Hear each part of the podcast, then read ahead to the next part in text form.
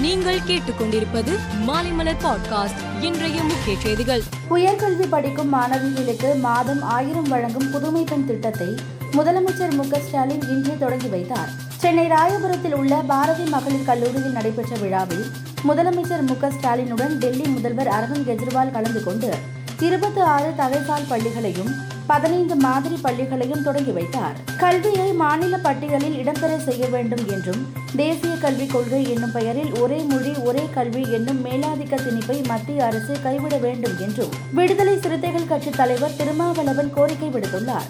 ஆசிரியர் தினத்தை முன்னிட்டு இந்த கோரிக்கையை அவர் வைத்துள்ளார். சுதந்திர போராட்ட வீரர் கப்பலோட்டிய தமிழன் வாவு சிதம்பரனாரின் நூற்று ஐம்பத்தொன்றாவது பிறந்தநாள் விழா இன்று கொண்டாடப்பட்டது.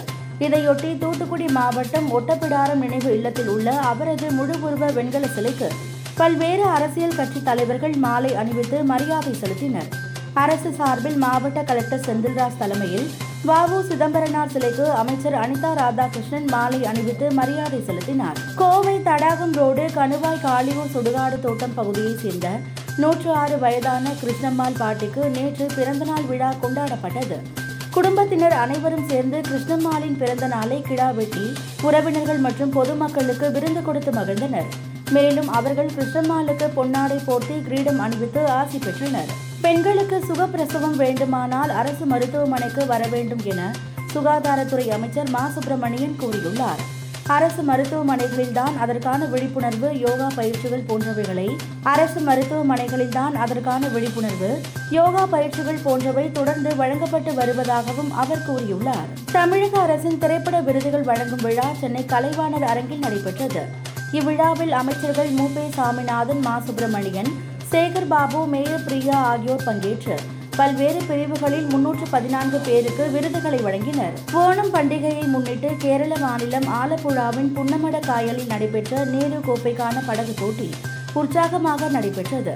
இதில் இருநூறு பாம்பு படகுகள் உட்பட எழுபத்தி ஏழு படகுகள் கலந்து கொண்டன. இதில் மகாதேவி காடு காட்டில் தெற்கத்தில் சுண்டன் பாம்பு படகு குழுவினர் முதல் பரிசை வென்றனர். பிரம்மோற்சவ விழாவிற்காக சென்னையில் இருந்து திருமலை நோக்கி வரும் குடை ஊர்வலத்தின் போது பக்தர்கள் காணிக்கை போட வேண்டாம் என திருப்பதி தேவஸ்தானம் கேட்டுக் கொண்டுள்ளது குடை ஊர்வலத்தின் போது பக்தர்கள் வழங்கும் காணிக்கைகள் திருமலை திருப்பதி தேவஸ்தானத்திற்கு சென்றடைவதில்லை. ஊர்வலத்தில் பக்தர்கள் செலுத்தும் காணிக்கைகளுக்கும் திருமலை திருப்பதி தேவஸ்தானத்திற்கும் எந்த சம்பந்தமும் இல்லை என்றும் தேவஸ்தானம் தெரிவித்துள்ளது. கனடாவின் ரெஜினா மாகாணத்தில் பல்வேறு இடங்களில் நிகழ்ந்த கத்திக்குத்து தாக்குதல்களில் பத்து பேர் கொல்லப்பட்டுள்ளனர். பதினைந்து பேர் பலத்த காயமடைந்து உள்ளனர். இந்த தாக்குதல் பொதுமக்களிடையே கடும் அதிர்ச்சியை ஏற்படுத்தியுள்ளது.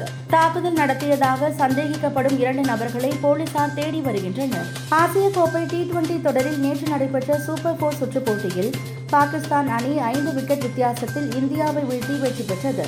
போட்டிக்கு பின் செய்தியாளர்களிடம் பேசிய இந்திய அணியின் கேப்டன் ரோஹித் சர்மா பாகிஸ்தான் வீரர்கள் தங்களை விட சிறப்பாக ஆடியதாகவும் குறிப்பாக ரிஷ்வான் மற்றும் நவாஸ் கூட்டணி நீண்ட நேரம் நீடித்து சிறப்பாக பேட்டிங் செய்ததாகவும் கூறினார். மேலும் செய்திகளுக்கு மாலை மலர் பாட்காஸ்டை பாருங்கள்.